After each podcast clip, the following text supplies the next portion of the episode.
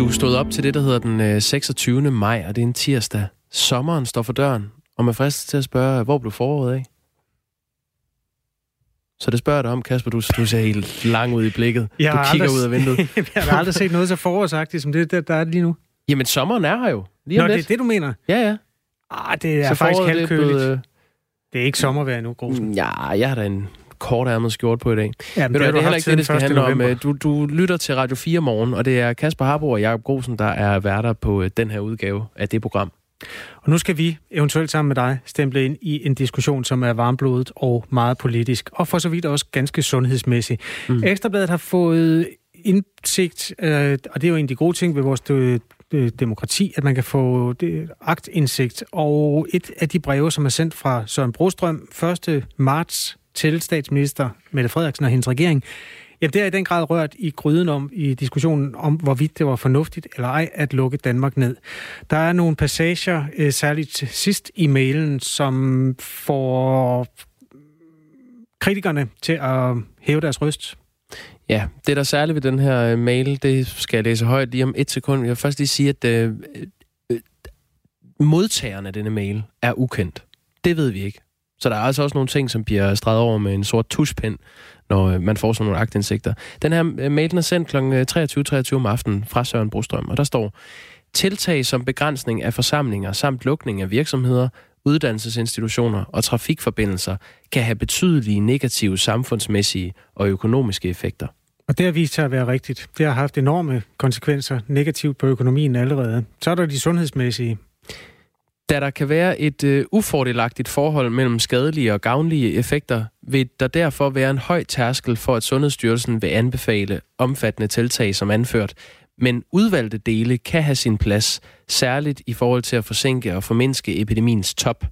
I den forbindelse kan det overvejes, om der kan være mindre indgribende tiltag, der kan fremmes politisk, for eksempel tiltag som udvidelse eller forlængelse af påskeferie med videre. Den her mail den blev altså afsendt den 1. marts. 10 dage senere blev landet lukket ned.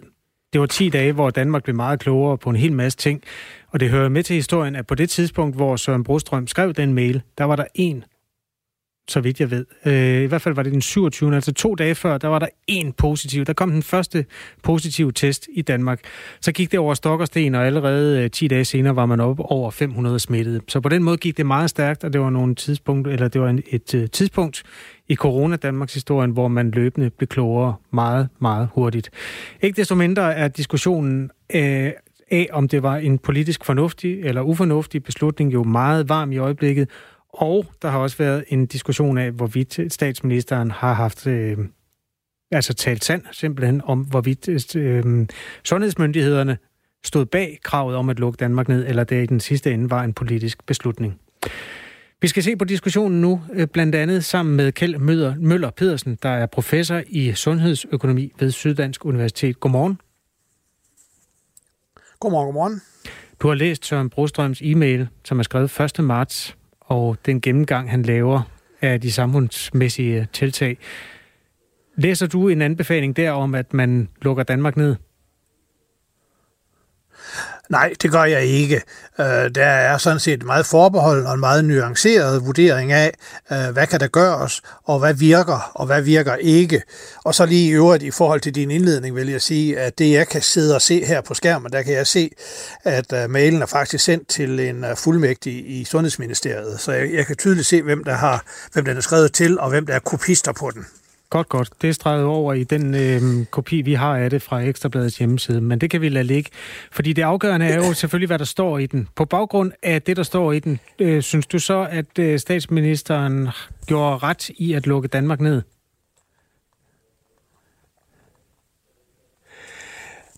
Uh, ikke umiddelbart. Nu skal vi lige huske, at det er, som, som du også har sagt, uh, det kommer den 1. marts, og så kommer uh, pressemødet der den 11. Uh, marts.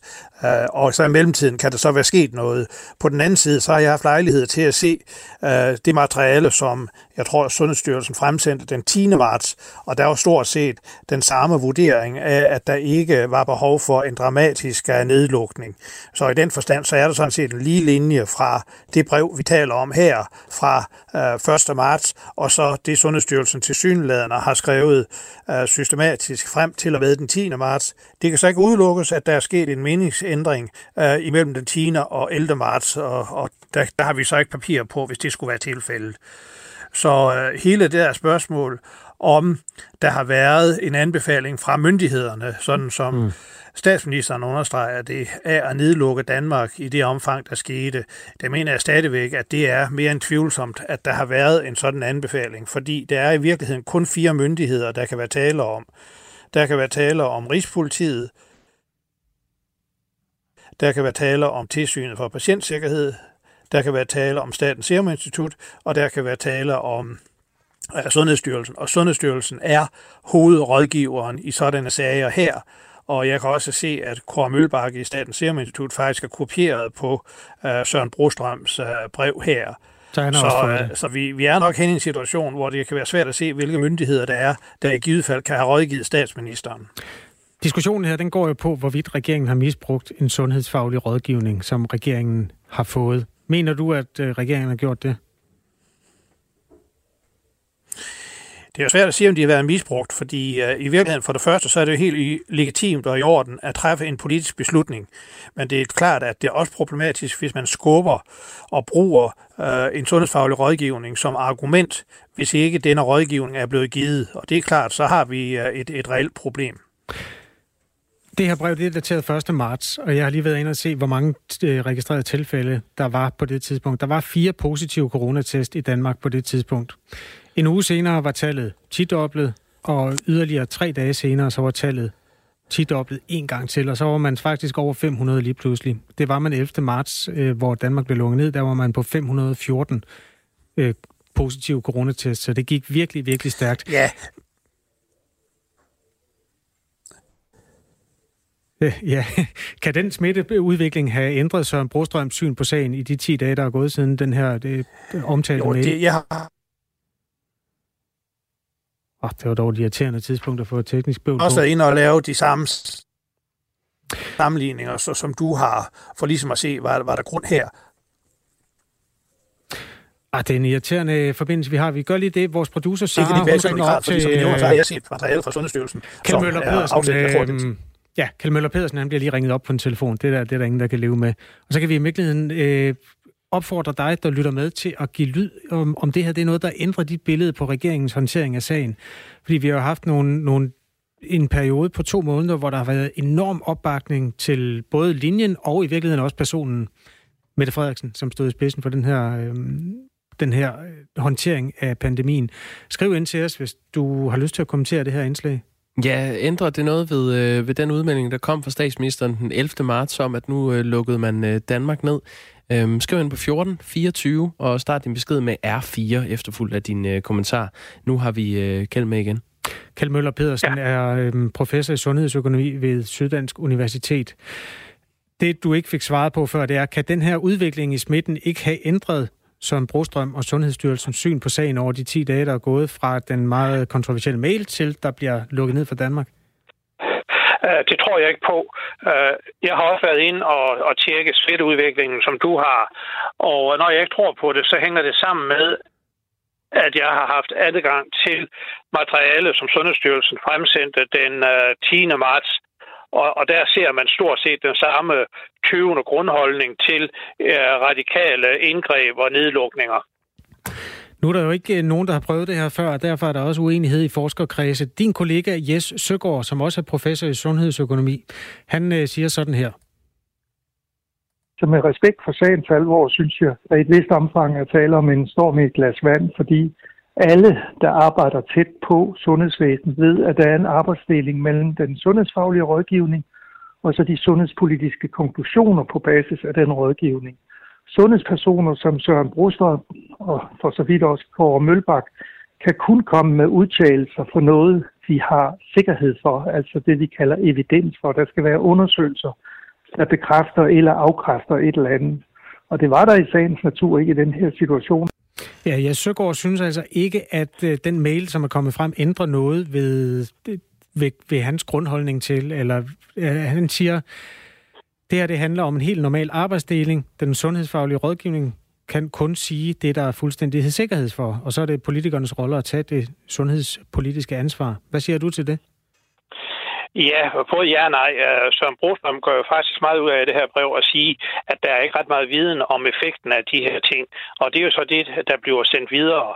Og, øh, og selvfølgelig vil det altid være sådan, at uh, man politisk vurderer uh, en given rådgivning. Men det ændrer ikke noget ved det forhold, at, uh, at hvis man skubber et argument, der er kommet fra myndighederne foran sig som argument for nedlukningen, jamen så øh, har vi stadigvæk en situation, der gør, at det er problematisk.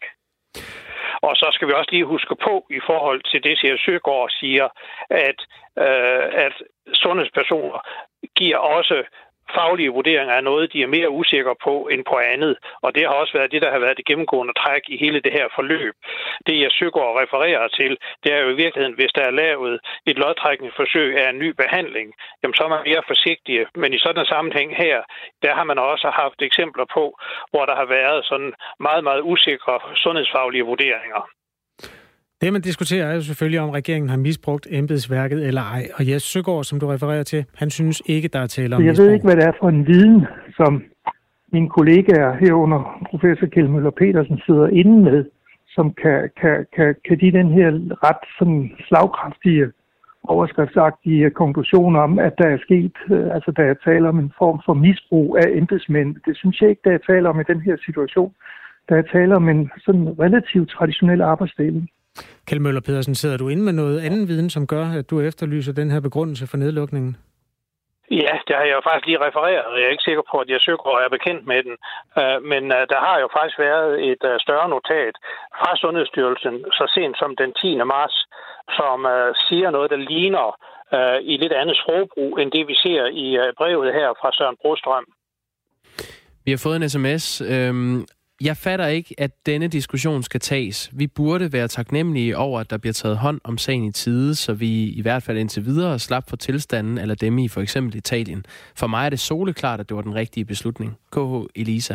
Hvad, hvad siger du til sådan et øh, synspunkt? Jamen, det er fuldstændig korrekt. Øh, jeg tror dybest set også, at det har været en korrekt beslutning. Men det er ikke det, vi taler om her. Det, vi jo taler om i virkeligheden, det er, øh, har der været tale om, at man skubber øh, et sundhedsfagligt råd råd, foran sig som begrundelse for nedlukningen, i stedet for at gøre det, som jeg synes er fuldstændig legitimt, nemlig at sige, at vi har politisk besluttet at nedlukke Danmark på den måde, der skete den 11. marts. Tak, Kjell Møller Pedersen. Ja, velkommen fordi du var med her, professor i sundhedsøkonomi ved Syddansk Universitet. Og det er altså debatten om, hvorvidt nedlukningen skete på et sundhedsfagligt grundlag, eller det var en ren politisk beslutning. Skal vi lige tage en enkelt sms mere? Der er jo flere, der stempler ind her. Ja, det, det deler faktisk vandene. Øhm, jeg er chokeret og har mistet al tillid til regeringens håndtering af den her krise. Det er fordækt og en beregnende adfærd, som vi ikke plejer at se i Danmark.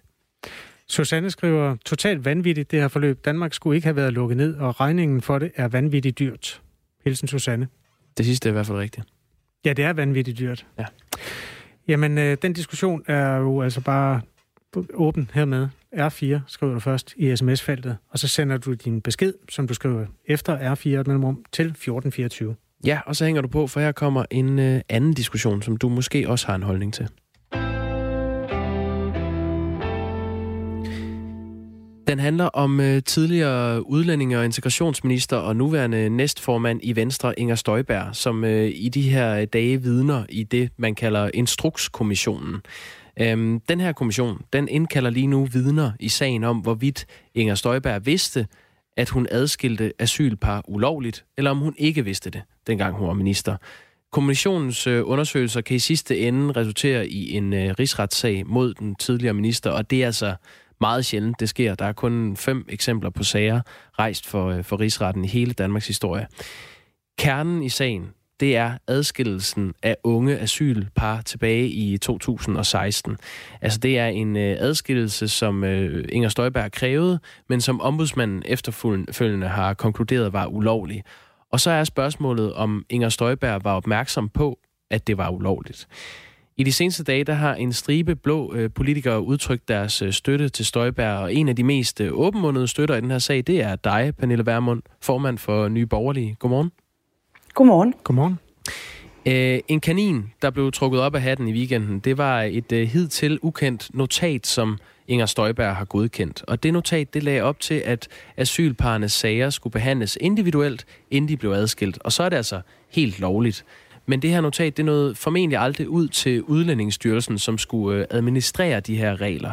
Øh, I stedet så fik Udlændingsstyrelsen dagen efter, øh, at notatet blev godkendt, en pressemeddelelse fra Støjbergs ministerium. Og den pressemeddelelse indeholdt ingen undtagelser, og er siden blev til den eneste skriftlige instruks i sagen. Ifølge Folketingets ombudsmand blev den altså en ulovlig instruks. Øh, Inger Støjberg har ikke tidligere nævnt det her notat i interviews i de mange samråd, hun har været i, eller interviews, eller øh, i ministeriets øh, redegørelse til ombudsmanden. Pernille Vermund, øh, bakker du op om indholdet i det her notat, som Inger Støjberg nu har brugt i sit øh, forsvar? Jeg bakker op om Inger Støjberg. Altså det her er en øh, politisk sag, det er en politisk nedsat kommission. Det er en minister, som har gjort, hvad der var flertal for i Folketinget, og på daværende tidspunkt var der også et massivt øh, flertal blandt de røde, som råbte op og sagde, at man kunne ikke have barnebrud på danske asylcentre. Øh, så, så for mig at se, er der øh, ja, masser af politik i det her, og meget lidt substans. Det var en minister, som gjorde, hvad øh, et flertal i Folketinget ønskede før valget. Der var tale om en kommission før valget. Det var der ikke flertal for. Da flertallet så skiftede, og der var et rødt flertal med Socialdemokratiet og Venstrefløjen og Radikale Venstre, jamen der blev den her kommission nedsat. Så det her, det er politik. Det her, det handler om, at man ønsker at øh, få Inger ned med nakken, få en skalp, og dermed kunne svække både Venstre og det borgerlige Danmark. Men og derfor faktisk, bakker jeg op om Inger. Pernille Vermund, det var ikke, om du bakker op om Inger Støjberg, jeg spurgte om, fordi det, det ved jeg godt, du gør, men bakker du op om indholdet i det notat, som hun nu bruger i sit forsvar, altså at hun faktisk øh, nu siger, at, øh, at hun hele tiden har sagt, at de her asylpars sager skulle behandles individuelt. Bakker du op om, at det, hvis det var hendes øh, ambition? Jamen, altså, man, hvordan kan man bakke op om et notat? Et notat er et, et skriftligt dokument, som hun som minister underskriver. Øh, og hvad hun gør som minister, det gør hun jo forhåbentlig øh, i, både i, i henhold til det flertal, politiske flertal, der er i Folketinget på det tidspunkt, og i, hen, i henhold til den lovgivning, der er vedtaget.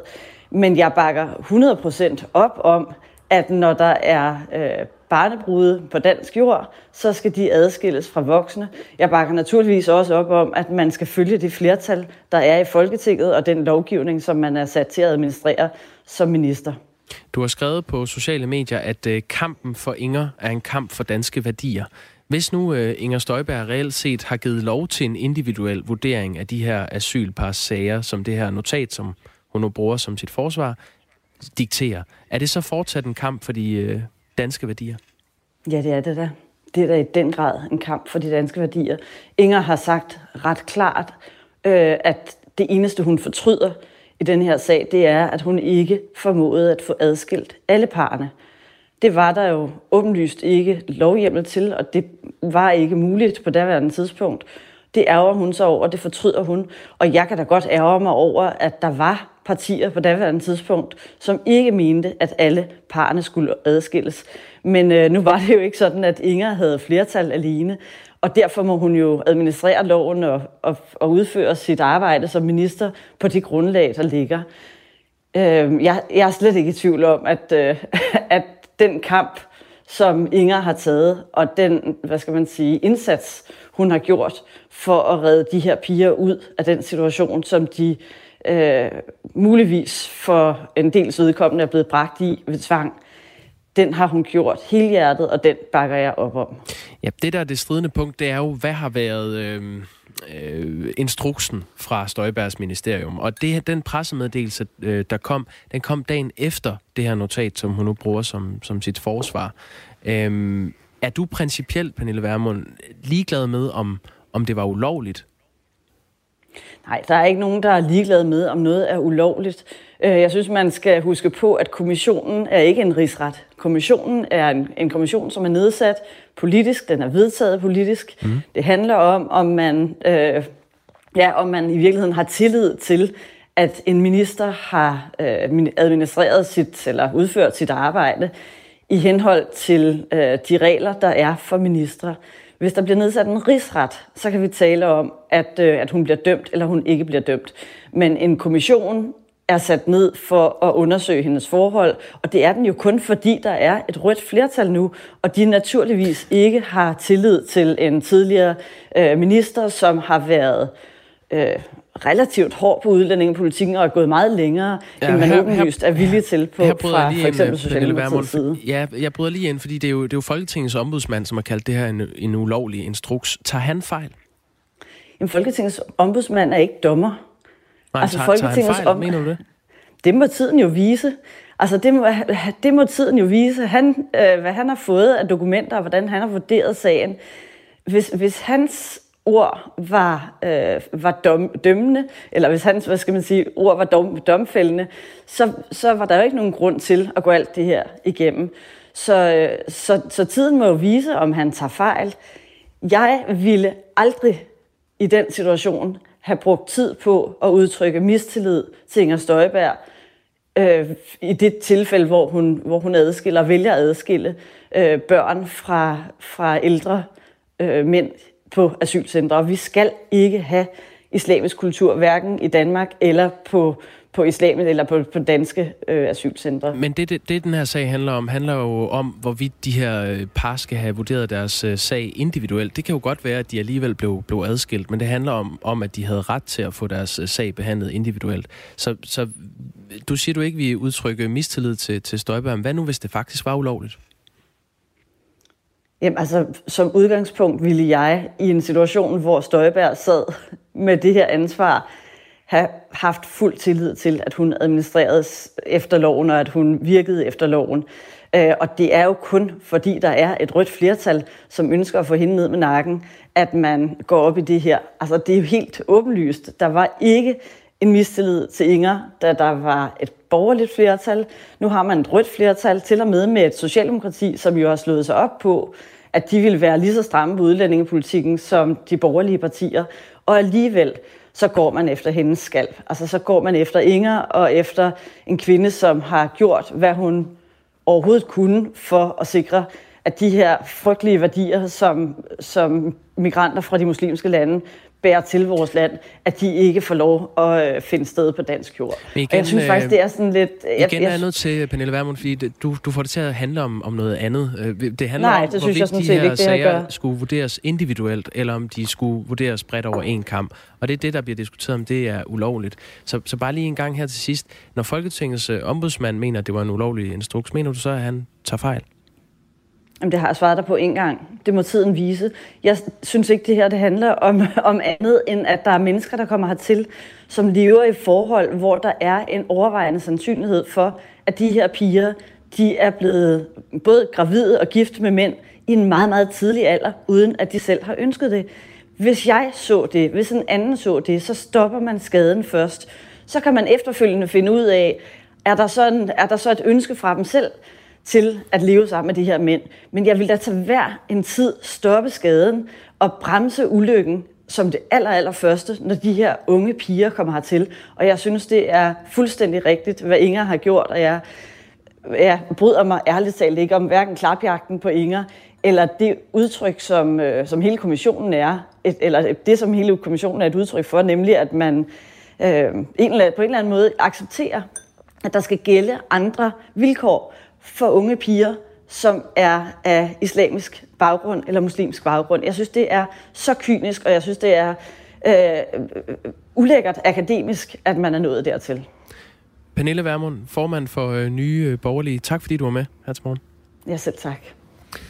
Du hører Radio 4 morgen, og øh, husk at skrive ind, hvis du øh, føler for det. Vi skal på den anden side af de nyheder, der kommer lige om lidt, tale om det her. En rose til en rose. Ej, hvor er du sød. Det her det har fået sociale medier til at flyde over med kommentarer om propaganda og nordkoreanske tilstande. Det er fordi børnene tog imod en socialdemokratisk statsminister, som hedder Mette Frederiksen, som mange har hørt om, med en rose til en rose. Det foregik på en skole i Aalborg Kommune, og vi skal tale med skolechefen og finde ud af, hvem det var, der havde planlagt det besøg, og om der var nogen, der havde instrueret børnene i at sige lige præcis sådan her. Den tager vi efter nyhederne klokken halv otte.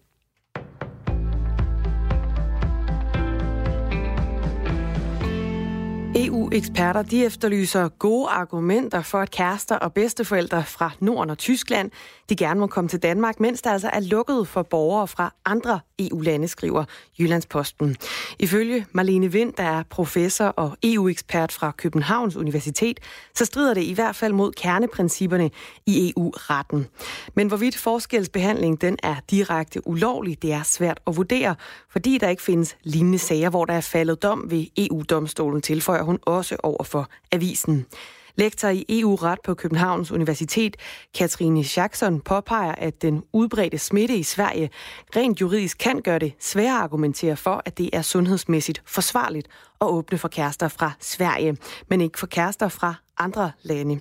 Det kan vise sig at være problematisk i forhold til den frie bevægelighed, og set med rene EU-retlige briller kan det umiddelbart undre lidt, at man har taget Sverige med og holdt holdt andre lande med et lavere smitteniveau ude, siger Katrine Schacksen altså til Jyllandsposten. Justitsminister Nick Hækkerup mener ikke, at det strider mod EU-regler at åbne for kærester fra Sverige og Tyskland, uden at åbne for det øvrige EU. Forskelsbehandling eller diskrimination er kun et onde, hvis den ikke er fagligt begrundet, at der ikke er gode grunde til det. Og det er der her. Det siger han til Jyllandsposten, hvor han henviser til, at der er tale om vores nabolande, som vi umiddelbart har grænser til, til smittetrykket, til rejsepresset og til det økonomiske samkvem. Præsident Bolsonaro har et medansvar for det høje antal døde i Brasilien under udbruddet af corona. Det siger borgmesteren i den brasilianske million, millionby Manaus, der er hårdt ramt af viruset, skriver amerikanske CNN. Borgmesteren opfordrer Bolsonaro til at træde af som præsident, hold kæft og blive hjemme, lyder det. Den hårde retorik den kommer samtidig med, at dødstallet i Brasilien fortsat stiger. I Manaus der er 1182 personer døde, og alene i lørdags blev der afholdt 51 begravelser i byen. Bolsonaro har gentagende gange talt udbruddet af coronavirus herned. Han har kaldt covid-19 for en lille influenza og fordømt hysteriet omkring sygdommen. I fravær af nationale retningslinjer, der har de enkelte byer og delstater i Brasilien været nødsaget til at udstede hver sit sæt af forholdsregler. Med over 363.000 bekræftede smittetilfælde, der overgås Brasilien kun af USA, men det reelle smittetal i landet det kan være langt højere. Vi vender her hjem igen fra landets bloddonorer. De får ikke længere tilbudt en test, som kan afsløre, om de har dannet antistoffer mod coronavirus, det skriver DR. Testen den er nemlig blevet indstillet midlertidigt, fordi en ny leverance af testkittet Livson fra Kina ikke giver nær så præcise resultater som de test, der tidligere er blevet brugt. Bloddonerne de har ellers haft mulighed for at blive testet for antistoffer siden begyndelsen af april måned. På den måde så kunne de være med til at kaste lys over det såkaldte mørketal, som dækker over de personer, der ikke er klar over, om de er smittet, har været smittet eller måske slet ikke har haft nogen symptomer på coronavirus. Men den mulighed den er nu blevet stoppet i hele landet ifølge DR. For den nye test, den har kun en sikkerhed på 69 procent mod de 82 procent, som den tidligere kunne levere. Dermed så opfylder testen ikke de krav, der er blevet stillet. Det fortæller Bjarne Møller, der er ledende overlæge i Blodbanken på Aarhus Universitetshospital. Tallene de blev simpelthen for sløret til, at vi kunne sammenligne med tidligere resultater, siger han til DR. Der kommer nogen eller en del sol i dag, og i eftermiddag, der kan der også komme enkelte byer nogle steder. Temperaturerne, de lander mellem 15 og 20 graders varme, og vinden, den bliver svag til jævn mellem vest og syd.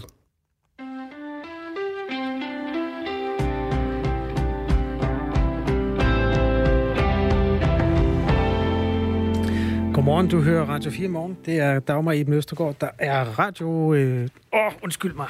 Jeg råder lige lidt. Hun er radiovært, og hun, yeah. øh, hun har nogle nyhedsudsendelser klokken helt og halv, og indimellem, der, øh, der er vi her. Ja, og der er simpelthen så mange ting i K. Det er så dejligt, der er tusindvis af politiske diskussioner, der er op og vende den her morgen. Både diskussionen om, hvorvidt øh, beslutningen om at lukke Danmark ned var rigtig, beslutningen om, hvorvidt grundlaget for, at man lukkede Danmark ned, var det ene eller det andet, og så diskussionen om kommissionen, som øh, undersøger, om Inger Støjberg gjorde det ene eller det andet. SMS'en gløder, og nu kommer der en ny politisk diskussion, som garanteret også deler vandene. Danmarks bedste statsminister. En rose til en rose. Ej, hvor er du sød. Så lød det, da statsminister Mette Frederiksen mandag den 18. maj det var altså mandag sidste uge, var på besøg på Stolpedalsskolen i Aalborg. Danmarks Radio viste øh, søndag et klip fra besøget, og siden er det blevet diskuteret hæftigt på sociale medier. Der er nogle brugere, der mener, at børnenes optræden for statsministeren minder om noget, der kunne være foregået i Nordkorea eller DDR. Og der er nogen, der undrer sig over, hvem der har instrueret børnene. Det kan vi jo finde ud af nu, fordi Mads Rune Jørgensen er skolechef i Aalborg Kommune, og med hos os på Grådeste. Godmorgen. Godmorgen. Ja, godmorgen. Øh, hvem instruerede børnene? Det var, der, det var der ikke nogen, der gjorde. Det var, øh, da øh, de fredag eftermiddag fik at vide, øh, at øh, de fik besøg af statsministeren, den pågældende skole, jamen der, der snakkede man med eleverne om, hvordan man egentlig gerne ville tage imod statsministeren. Og der var det nogle af elevernes egen forslag, der kom frem, blandt andet det at skulle give en, en blomst og øh, de snakker også om, hvordan, hvordan giver man den, og hvad siger man. Og der var det faktisk nogle af eleverne, der foreslog, kunne man sige noget med en rose og så videre. Ja. Øh, og, det samme, og det samme, da de, da de øh, råber, øh, jeg tror, det er Danmarks bedste statsminister, det er også nogle af børnene, der sådan tænker, det er vel sådan, man gør. Men det er jo og, ikke spontant. Øh, altså, det er jo noget, de nej, gør i kor det er, det er selvfølgelig forberedt. Ja. Øh, det, er jo ikke, det er jo ikke sådan, at, øh, at øh, skolen ikke vidste, at statsministeren kommer. Det er jo ikke sådan, at de ikke forbereder os, hvad er det, man skal opleve, når man, når man kommer på besøg. Det, det, det tror jeg, det giver sig selv. Og, og der, havde, der havde de voksne omkring øh, klassen, øh, den pågældende 0. klasse, snakket med eleverne om, hvordan de ville gøre, de ville gøre det. Men, og, der bliver jeg og at var det så... Øh, ja. Altså det med at give en rose, Ja. De fleste børn er godt klar over, at der eksisterer roser, men ja. at det er en socialdemokratisk øh, blomst, og ja. altså, at det er jo også en rimelig dyr blomst. Er du, er du helt sikker på, at det var 0. klasses elever, der bare fandt på, at man skulle skaffe sådan en? Altså, historien er, og det er jo som jeg har fået gengivet den fra, fra, fra skolen, det er, at øh, de faktisk de vil gerne give en blomst, og så bliver man lidt i tvivl om, om øh, en blomst er, er det, man giver til en dronning. Og så bliver sådan kompromis voksne og børnene finder ud af det, så lad os give en enkelt blomst, og så bliver det til en rose og se det i bagklogskabens klare lys, så kan vi da godt se, at en rose, det er, det er øh, en, der er et vis parti, der bruger den mere end andre. Ja. Men jeg kan garantere dig, det var i hvert fald ikke det, man snakker om med børnene, og der blev ikke politiseret ned i 0. klasse. Det gør vi altså ikke. Hvad tænker du selv, når du hører, du får lige klippet her igen, hvad tænker du, når du hører det her? Danmarks bedste statsminister. Oh, en rose til en rose. Ej, hvor er du sød. Hvad tænker du om det, når du hører det selv? Øh, altså når også på den klangbund, at der bliver sagt Nordkorea og det, det er ude på sociale medier? Ja, altså, jeg, jeg, har ikke nogen, jeg har ikke sådan nogen holdning til, hvad, hvad, hvad folk sådan går og mener på den måde. Jeg er optaget af, at øh, de forældre, der er på skolen, de har sendt til gengivelse til skolens medarbejdere og ledelse hele dagen i går og sagt, de støtter mig, de er stolte af, hvordan de har håndteret både besøget og hele situationen og bakker op om det. Det synes jeg, det synes jeg, det er sejt, og det er jo egentlig det, jeg forholder mig til. Og vi kan selvfølgelig sagtens forstå, at der er noget kritik af, og, af, af sådan, den måde, det bliver fremstillet på ud af konteksten. Jeg var selv til stede og tænkte jo i situationen, øh, okay, det var, det var så det, man havde valgt at sige, og skulle jeg, have, have, skulle jeg have instrueret det, eller skulle jeg have indoktrineret det, så havde jeg valgt noget andet. Men da jeg får historien fra teamet, at det her, det er altså det, børnene sådan i, i samråd med hinanden, og selvfølgelig med en forælder, eller en, en, en voksen styring på, har fundet ud af, at de vil sige, så tænker jeg, på den anden side, så er det faktisk også fedt, at, øh, at, at de er så umiddelbare i det der, selvom det selvfølgelig var forberedt. Mads Rune Jørgensen, øh, skolechef i, i Aalborg Kommune. Hvis du skulle have instrueret det, så havde du valgt noget andet. Hvad, hvad havde du valgt? Ja. Jamen, så har jeg da i hvert fald valgt noget, der, øh, som jeg troede på forhånd ikke gav de her overskrifter bagefter. Altså, besøget var jo et rigtig fint besøg, og det var en fejring af den genåbning fra 6. til 10. klasse øh, som, som, som startede der sidste mandag. Og, øh, og det var jo en fest for skolen, og det var en fest for alle vores skoler, så, så det var jo en fejring af det, og vi var jo glade for statsministeren, og det er vi uanset hvad partifarve statsministeren har, så er vi jo glade for at få besøg af, af, statsmi- af en statsminister. Og det var jo egentlig det, det var. Så, øh, Men så hvad, er vi hvad skulle de så have sagt, de her 0. klasses elever? Og det ved, det, det ved jeg. Altså, jeg er ikke, jeg er ikke ekspert på, hvad, hvad, hvad der starter sådan noget, og hvad der ikke starter sådan noget. Vi kan jo i hvert fald konstatere, at det har sat uh, sind i kog nogle steder, og uh, folk er blevet debatløsende omkring det. Og omvendt er vi jo bare mest glade for, at der er rigtig mange, der bakker os op. Mm. Tak fordi du var med, Mads Rune Jørgensen. Ja, det var så lidt. God dag. Den bedste skolechef i Aalborg Kommune, og for så vidt også den eneste. Og det kan man jo så sige det samme om statsministeren. Der er jo kun én, så i den forstand er det jo ikke et lodret sort løgn at sige, at uh, Mette Frederiksen er Danmarks PT bedste statsminister. Der bliver jo ikke sagt Danmarks bedste statsminister nogensinde. Du, Nej. du holder dig neutral nu. Du skal ikke lade dig bare hænge. Nej, men nej. Øh, en lille sms, der er kommet ind her. Forskellen på Danmark og Nordkorea er, at diktatoren i Nordkorea er en mand. Og jeg mener virkelig, at Mette Frederiksen er voldsomt enrådig, skriver, Ulrik. Ja, Jens han siger bare, at børnene er jo heldigvis så dejligt upolitisk funderet, og de har bare været totalt starstruck. En uh, tidligere socioassistent skriver også ind, og det er altså, den er underskrevet Mia, tidligere socioassistent. Jeg må sige, at den man rose til en rose, den kunne man godt have undladt. Børn kan jo godt lære øh, at sige velkommen. Og det havde der nok. Derudover er jeg vanvittigt glad for, at Mette Frederiksen har lukket ned så hurtigt, som hun gjorde for at undgå smittespredning, selvom det har været hårdt. Så har det været godt. Med venlig hilsen, Mia. Mm. Som således også fik lov at kommentere på en af de andre historier, der har været. Jamen, tak for alle de sms'er. Bliv ved. R4 først, et mellemrum, og så din besked til 1424.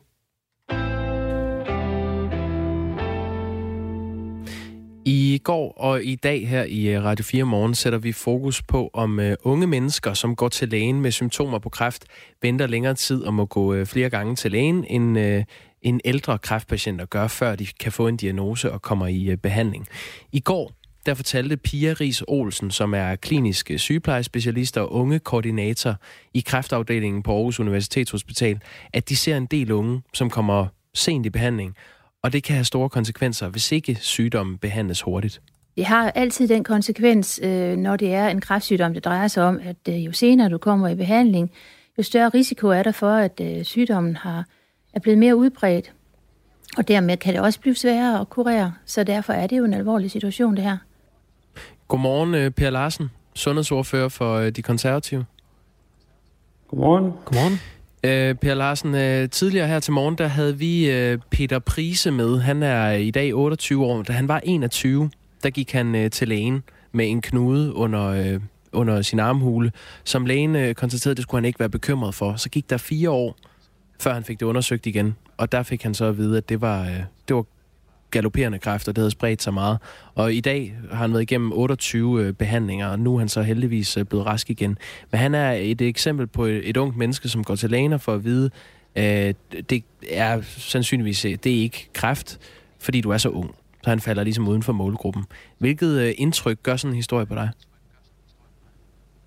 Jamen, det er jo ganske forfærdeligt at høre, at, at der er nogle unge mennesker, som falder igennem øh, og, og ikke får det opdaget i tide. Altså, Kræft er jo en forfærdelig sygdom, og vi har ikke et ønske i det her land om, at der er nogen, der skal dø af kræft i en ung alder.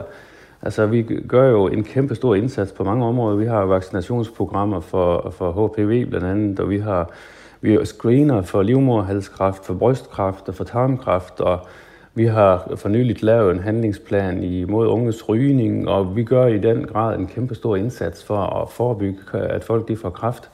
Og, øh, og derfor skal vi selvfølgelig også sikre, at hvis der er nogen, der har symptomer på kræft, at de så også ja, at det så også bliver opdaget, og at de kommer i behandling hurtigt, fordi tid er en, en rigtig vigtig faktor. Altså det skal behandles hurtigt, fordi ellers så ved vi, at øh, risikoen for at dø, den vokser. Hvad, hvad vil du gøre for at sikre, at der ikke er unge som, øh, som Peter, eller i går der talte vi med en øh, ung kvinde, der hedder Christina Frederiksen, som øh, havde cirka samme oplevelse. Hun gik til lægen med brystkræft og fik at vide, at det skulle hun ikke være bekymret for, og fik så en tid til mammografi to år efter, og måtte selv søge ind på et privat hospital for at blive udredt. Altså, hvad, hvad vil du gøre for at sikre, at, øh, at der ikke er unge, som først får øh, opdaget kræftsygdommen alt for sent? Jamen, øh, øh, det er jo et kæmpe problem, øh, for heldigvis er det få unge, der får øh, kræft, men, men det, det er klart, at vi skal have større fokus på, at, at det kan øh, ske, at ganske unge mennesker de får kræft, og, og det er jo øh, typisk de praktiserende læger, at folk, de, eller det er jo det her, folk de henvender sig, og de skal så sendes videre til diagnostisk center, hvis det er sådan, der er mistanke om kræft, og, eller, eller, eller de skal ind i et kræftpakkeforløb, som vi har jo klare retningslinjer for det, Øh, og der er selvfølgelig nogen øh, der, som, som så smutter igennem, hvor at den praktiserende læge vurderer, at, at, at det nok ikke er så alvorligt. Øh, og det, det er jo det er jo mennesker, der sidder... Altså, vi har jo også et modsat tilfælde, hvor vi har set for eksempel i den her øh, forfærdelige Ringsted-sag, hvor der var masser af kvinder, som øh, ikke, fik, eller ikke kom i kraftpakkeforløb, selvom den praktiserende læge havde øh, klart og tydeligt tilkendegivet over for hospitalet, at de skulle i kraftpakkeforløb. Øh, så der er jo, det er jo mennesker, der sidder med det, men, men det, jeg kunne forestille mig, man kunne gøre, det er jo måske at, at, at lave en revision af retningslinjerne for, hvornår man skal i kraftpakkeforløb, eller hvornår man skal sendes videre til et diagnostisk center, fordi vi, vi skal i hvert fald undgå for alt i verden, at der er unge mennesker, der dør af kræft, og at der er børn, der bliver forældreløse, fordi at der er kræft, der ikke bliver opdaget i tide. Kræftpakken, den, øh, den siger jo lige nu, at hvis der er en, øh, en mistanke om, at en patient øh, lider af kræft, så skal lægen henvise til, at man øh, kommer i et kræftpakkeforløb, og det betyder så, at man har nogle, øh, nogle sikkerheder, hvad angår, hvor hurtigt man kan komme til udredning og blive diagnostiseret, og derefter få en, en eller anden form for behandling. Øhm, hvad, hvad kunne man gøre mere end det? Altså, hvad, hvordan skal man øh, formulere sådan en, øh, nogle nye retningslinjer omkring det? Ja, men det, det bør vi jo givetvis have en, en, øh, en samtale med, med de praktiserende læger om, øh, PLO måske, altså, fordi det er vigtigt, at de unge øh, de også bliver taget alvorligt, når de kommer. Altså, det, det at være ung, det er ikke ens med, at man er, man er uden for risikogruppen.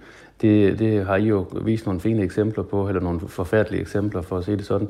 Og det er, det er vigtigt, at de unge de bliver taget alvorligt, og det, det skal vi prøve at se, om ikke vi kan få, få hanket op i, sådan så den der vejledning, den, øh, den bliver endnu mere skarp, sådan så at lægerne de hellere sender en for meget afsted i et kraftpakkeforløb, som så viser sig ikke at have kraft, end at de sender en for lidt afsted.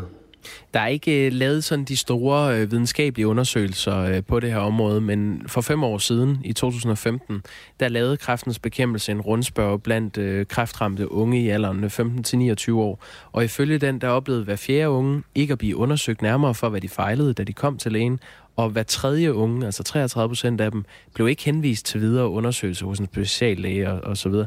Og en tilsvarende øh, rundspørg blandt ældre patienter med en gennemsnitsalder på 66 år, der er det tre ud af fire patienter, der kommer til lægen, og så bliver de sendt videre til yderligere undersøgelser. Netop fordi det er mere typisk, at, at kræft rammer øh, de ældre. Mm. Øhm, per Larsen, øh, de tal, som kræftens bekæmpelse øh, tager udgangspunkt i fra, fra 2015, de er fem år gamle jo. Der, der sad I selv på magten. Hvor, hvorfor gjorde I ikke noget ved det dengang?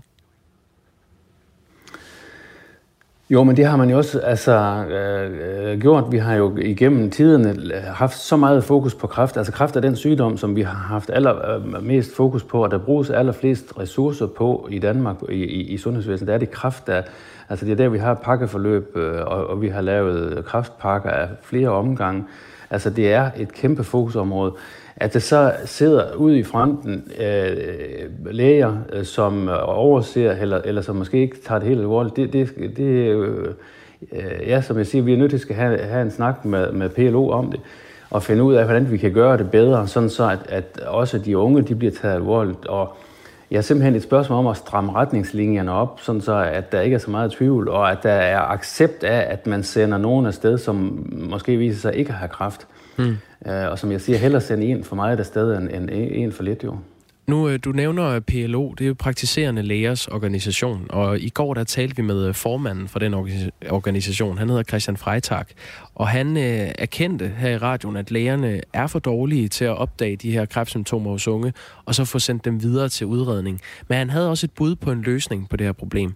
Han, øh, han forklarede, at man ved at lette overgangen mellem praktiserende læger og speciallæger, øh, forhåbentlig kan nedbringe tiden, det, det tager for endegyldigt at kunne konkludere, om der er tale om, øh, om kræft eller ej. Prøv lige at lytte med her. Der, hvor vi er i gang med et arbejde, det er at gøre overgangen fra os, altså den praktiserende læge, til dem, der skal hjælpe os med at stille diagnosen. For det er altid nogen andre end den praktiserende læge. At gøre den overgang lettere, sådan så der kommer et bedre samarbejde med de speciallæger, for det er jo ofte speciallæger, enten ude i speciallægepraksis eller inde på sygehusene, øh, som skal hjælpe os at gøre den overgang let og øh, få en dialog med de speciallæger, så de kan hjælpe os ind imellem øh, med nogle spørgsmål, vi kan sidde med. Fordi så skal vi ikke nødvendigvis henvise så mange, så kan vi nogle gange få øh, et, et par andre øjne til at kigge med eller tænke med til en situation. Det tror jeg faktisk er noget, vil kunne hjælpe og, og nedbringe den tid, der går fra, at vi ser en, en, et ung menneske første gang, til at nogen finder ud af, at det var sørmerkræft. Ja, sådan sagde øh, Christian Freitag i går. Altså et styrket samarbejde mellem de, øh, de praktiserende læger og speciallægerne kan, kan øh, sikre en bedre behandling af de her unge kræftpatienter. Per Larsen, sundhedsordfører for Konservativ. Er det noget, du vil arbejde for? Jeg synes, det lyder som en glimrende idé, fordi hvis der er nogle barriere, der gør, at, at, det, at det er vanskeligt at sende patienterne videre, øh, Øh, så, skal, så skal de selvfølgelig rydde sig af vejen, sådan så vi er sikre på, at øh, alle dem, som, øh, som har et behov for at blive undersøgt nærmere, at de kommer i specialisthænder, så man kan få fundet ud af, hvad det, hvad det er, det her det handler om. Og det kunne måske også være en eller anden form for en, en, en hotline, øh, hvor der måske sad nogle, øh, nogle kraftlæger, eller hvad ved jeg, men, men vi skal i hvert fald have løst problemet, fordi det kan ikke nytte noget, at der er unge mennesker, som går for, forgæves, og så som efterfølgende får konstateret, at de rent faktisk har kraft. Den situation må vi simpelthen ikke komme i. Hvad kommer du til at gøre nu? Jamen nu kommer jeg til at tage en snak med sundhedsministeren om, øh, hvad han tænker om problemet, og så skal vi have fundet en løsning, sådan så at vi får et meget mere fintmasket net, så der ikke er nogen, der falder igennem og, og, og viser sig at blive kraftsyge, øh, som kunne have været opdaget øh, langt tidligere. Per Larsen, øh, sundhedsordfører for Konservative. Tak fordi du var med her. Selv tak. Vi har et øje på, hvad I øh, finder frem til. Den er fin. Det er godt. Klokken er 10 minutter i 8. Tidligere på morgenen talte vi med partiformand Pernille Vermund fra Nye Borgerlige om den kommission, som i øjeblikket undersøger, hvorvidt Inger Støjberg bar sig rigtigt eller forkert ad, da hun i sin tid øh, slog fast, at barnebrudet skal adsk- ja, såkaldte barnebrud skal øh, skilles fra den, deres øh, ægtemand, når de kommer til Danmark. Det bliver undersøgt i øjeblikket, og med, øh, der slog øh, Pernille Vermund fast, at hun i hvert fald øh, står last og bræst med Inger Støjberg i sin måde at gøre tingene på. Der er kommet et par sms'er ind, hvor der står for eksempel den her... Inger Støjberg gjorde det rette. Jeg er enig med Pernille Vermund. Jakob han skriver, det var godt nok en lang uafbrudt taletid, I fik givet Værmund til betragtning af, at hun jo, som I kort fik påpeget, ikke forholdt sig til sagens kerne. Altså om, hvorvidt sagerne skulle have været vurderet individuelt. Det her, det er diskussionen af barnebrudssagen, som, øh, ja, er jo i den sidste ende spørgsmålet om, hvorvidt Inger Støjberg gav ulovlige instrukser. Det bliver undersøgt i den såkaldte instrukskommission, og øh, det er jo prekært for Inger Støjbergs parti Venstre, hvor hun er næstformand. Mandag, altså i går, der kunne politikken beskrive en intern mail fra Venstres Ungdom, hvor topfolk i Ungdomspartiet får mundkur på. Øh, der skriver formanden for Venstres Ungdom, Christian Lausten, blandt andet. Min egen vurdering af sagen er, at Venstres Ungdom er bedst tjent med at gå helt under radaren i denne sag. Medier som information og politikken fører en usmagelig heksejagt og har allerede dømt Inger. Lad os ikke gå i samme grøft, men i stedet lade kommissionen gøre sit arbejde. Hvis man ikke kan lade være med at kommentere på det, som sker, så vil jeg bede om, at kritikken udelukkende går mod disse medier, skriver Christian Lausten, altså, som er formand for Venstres Ungdom og med i Radio 4 morgen nu. Godmorgen, Christian Lausten. Godmorgen. Hvorfor må Venstres Ungdomsmedlemmer ikke udtale sig om Inger Støjberg-sagen? Det er sådan set ret udramatisk. Altså normalt, når, øh, når vi har øh, nogle emner deroppe, som vi ikke har politik på, jamen så er det mig som øh, valgt landsformand, der øh, ligesom lægger linjen. Og øh, i lige den her sag, der øh, har vi ikke nogen politik. Selvfølgelig har vi ikke nogen politik i forhold til, om øh, hvad, hvad der er sket og hvad der ikke er sket i den her øh, sag. Og derfor så, så har jeg egentlig bare øh, bedt mine medlemmer om, øh, som en måske en venlig øh, reminder, mm. at øh, det er kun mig, der udtaler sig på vegne af VU. Og hvis man så har lyst til at udtale sig derudover, så må man jo gøre det øh, som privatperson og ikke øh, i kraft af sin VU. Og det, det er jo sådan helt vedtægtsbestemt, at, at det, det er mig, der tegner linjen der jo. Det, der bliver undersøgt, er, om det var lovligt, den ja. beslutning, hun traf. Har mm. VU ikke en holdning til, om loven skal følges eller ej? Jo, selvfølgelig. Men altså, hun er jo ikke, øh, de har jo ikke fundet en konklusion i, øh, i kommissionen endnu.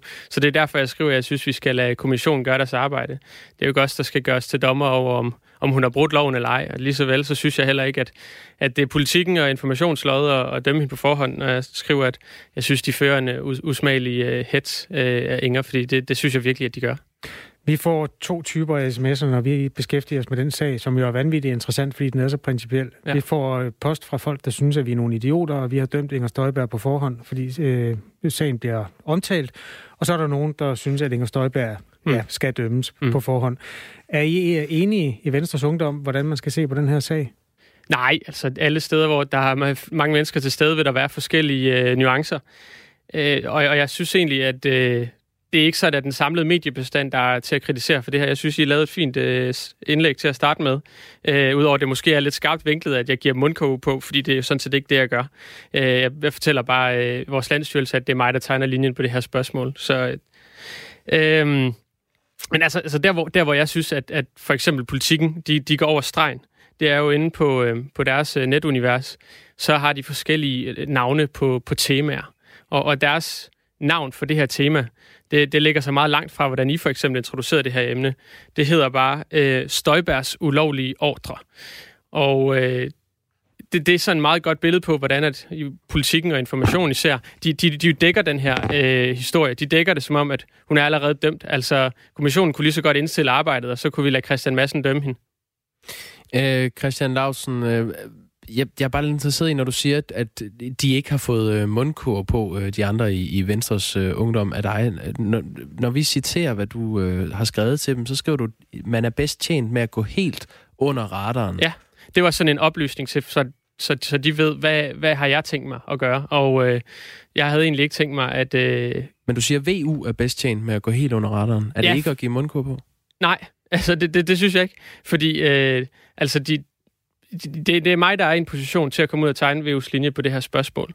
Og det havde jeg egentlig ikke øh, planer om at skulle ud og gøre noget særligt, men øh, så er det jo på en eller anden måde kommet i, i politikens øh, hænder, og øh, så har I inviteret mig til at komme her i dag til at svare på nogle spørgsmål, så det vil jeg gerne gøre. Mm. Øhm, men, men altså, det er jo ikke et, et politisk emne, som VU nødvendigvis skal have en holdning til. Og det er også derfor, at jeg ikke dykker ned i, i den juridiske materie i det her. Jeg er ikke jurist. Øh, det eneste, jeg faktisk forholder mig til, det er, at der er en kommission, der er i gang med at lave et stykke arbejde. Det synes jeg, vi skal lade dem gøre. Og så synes jeg, vi skal prøve at lade være med hverken at dømme hende på forhånd, som jeg synes, politikken gør. Og så synes jeg også, måske vi skal passe på med bare at frifinde hende på forhånd, fordi vi skal jo tjekke, hvad der er foregået, og øh, være åbne over for øh, alle de forklaringer, de 100 afhøringer, som de skal lave. Og øh, det er vigtigt. Når man kan kalde det ulovligt, uden at gå over stregen, så er det jo fordi Folketingets ombudsmand har kendt instruksen, som ja. Inger Støjberg gav, ulovlig. Og der er også ført en sag med et af parerne ved en domstol, hvor parret fik medhold. Er det så ikke øh, i første omgang fair nok at kalde det ulovligt? Altså, det, jeg synes faktisk, at det, det er en meget skarp vinkling af hele sagen i første omgang. Altså, fordi ellers, Folketingets ombudsmand har jamen, kendt så, instruksen ulovlig. Men så er der ingen grund til at tage den op i kommissionen. Så kunne vi jo bare sætte uh, Christian Madsen ind i panelet uh, for jamen, kommissionen. Han har ikke noget med det at gøre. Folketingets ombudsmand, er, det, det er ikke Christian Madsen. Nej, nej. Men, men, men altså, jeg, jeg ser også, at der er meget stor for, for, øh, variation på, hvordan medier de dækker det her. Og den måde, som, som politikken dækker det på, det er for eksempel, nu nævner jeg Christian Madsen, han er politisk kommentator på politikken, mm. altså halvanden time inde i det allerførste forhør i hele den her lange sag, hvor vi skal have over 100 afhøringer, jamen der skriver han allerede på Twitter, og det kommer også ud i avisen i politikken, at der er en rygende pistol. Altså, det, det, det er jo en form for kampagnejournalistik, hvor man har besluttet sig for, hvad dommen skal være, inden man overhovedet øh, hører, hvad, hvad kommissionen har at sige. Christian Lausen, du er jo øh, formand for Venstres Ungdom og ung og idealistisk, ja. når man jagter den her type kommissioner. Altså, der var en Irak-kommission, som engang skulle undersøge, hvordan gik det nu med, med for, forudsætninger for den krig. Den blev nedlagt af en blå regering. Nu kommer så en rød regering, som laver den her type, som i din optik også er politisk arbejde. Findes der kommissioner, der ikke er politisk arbejde? Findes der overhovedet der er noget, der, der er rent, og som ikke er, hvad skal man sige, bare sådan forklædt politik og personjagt? I din optik? Ja, men nu, nu forvrænger du også lidt det, jeg siger, fordi jeg har ikke kaldt selve kommissionen for, for politisk arbejde. Jeg kalder egentlig det, som uh, politik og information laver for uh, uh, kampagnejournalistik, altså hvor man... Øh, eller en heksejagt. ja, eller en heksejagt, eller en hets, ja, begge dele. Mm. Øh, fordi det er det, det egentlig er. Altså, jeg, jeg føler ikke længere, at de, de dækker... Øh, eller nogensinde har dækket øh, den her kommissionsarbejde øh, nøgternt. De har ligesom besluttet sig for, hvad dommen skal være. Jeg synes også, det er helt absurd, hvordan at, øh, man, de, de, den, den måde, de har dækket det, som nu måske er det nye springende punkt, hvis man følger mm. sagen lidt, det her notat, ja. altså at, at det skulle være en fuldstændig ny ting, der ignorerer de jo fuldstændig, at det faktisk er et notat, som departementchefen også har refereret øh, helt øh, generelt, eller hvad hedder det, øh, øh, til to dage før. Altså, øh, og så skulle det være helt nyt, at Inger bringer det op. Altså, det, jeg synes det decideret, at politikken lyver. Kommissionens arbejde, har du respekt for den? Ja. Altså, vi, vi, altså det, ja, det skal ikke lyde som om, at jeg, jeg har noget at skjule her. Jeg synes, vi skal lade kommissionen gøre deres arbejde, og så håber jeg, at, øh, at vi kan få en, en seriøs dækning af det, i stedet for det kampagnejournalistik, som øh, politikken og information de er gang i. Nu har du sagt det så mange gange, og nu må du simpelthen ikke sige det mere, Christian Lausen, Okay. fordi øh, de er der ikke til at forsvare sig, og det, derfor bliver det en diskussion om, om dem i stedet for. Ja. Det, du er kommet for at fortælle, det er, om Venstres ungdomsmedlemmer må udtale sig om sagen eller ej. Nå, men det var Øh, ikke det, jeg spurgte mig om. Jeg kommer for interview, men altså, jeg, jeg svarer på det hele. Bare kom. Ja, fedt. Har du respekt for øh, kommissionens omgang? Og det har du svaret på. Og glæder du dig til at få øh, at, at vide, om det var ulovligt eller ej? Ja, altså, øh, jeg kan forestille mig sådan, hvis man bare tager sådan nogle menneskelige briller på, og sådan helt personligt, at det er en ret hård sag for, for Inger Støjberg at gå igennem. Så jeg håber da, at der kommer... At, at sag, sagsforløbet ikke bliver øh, sindssygt langt og kommer til at trække over flere år, men at, at der ligesom kan komme en afklaring øh, hurtigst muligt. Det, det tror jeg også, at, øh, at vi er tjent med. Så, øh, så er der også visse medier, der kan komme i gang med at skrive om andre nyheder igen. Det kan vi alle sammen. Øh, tak fordi du kom. Selv tak. Christian Lausen, formand for Venstres Ungdom.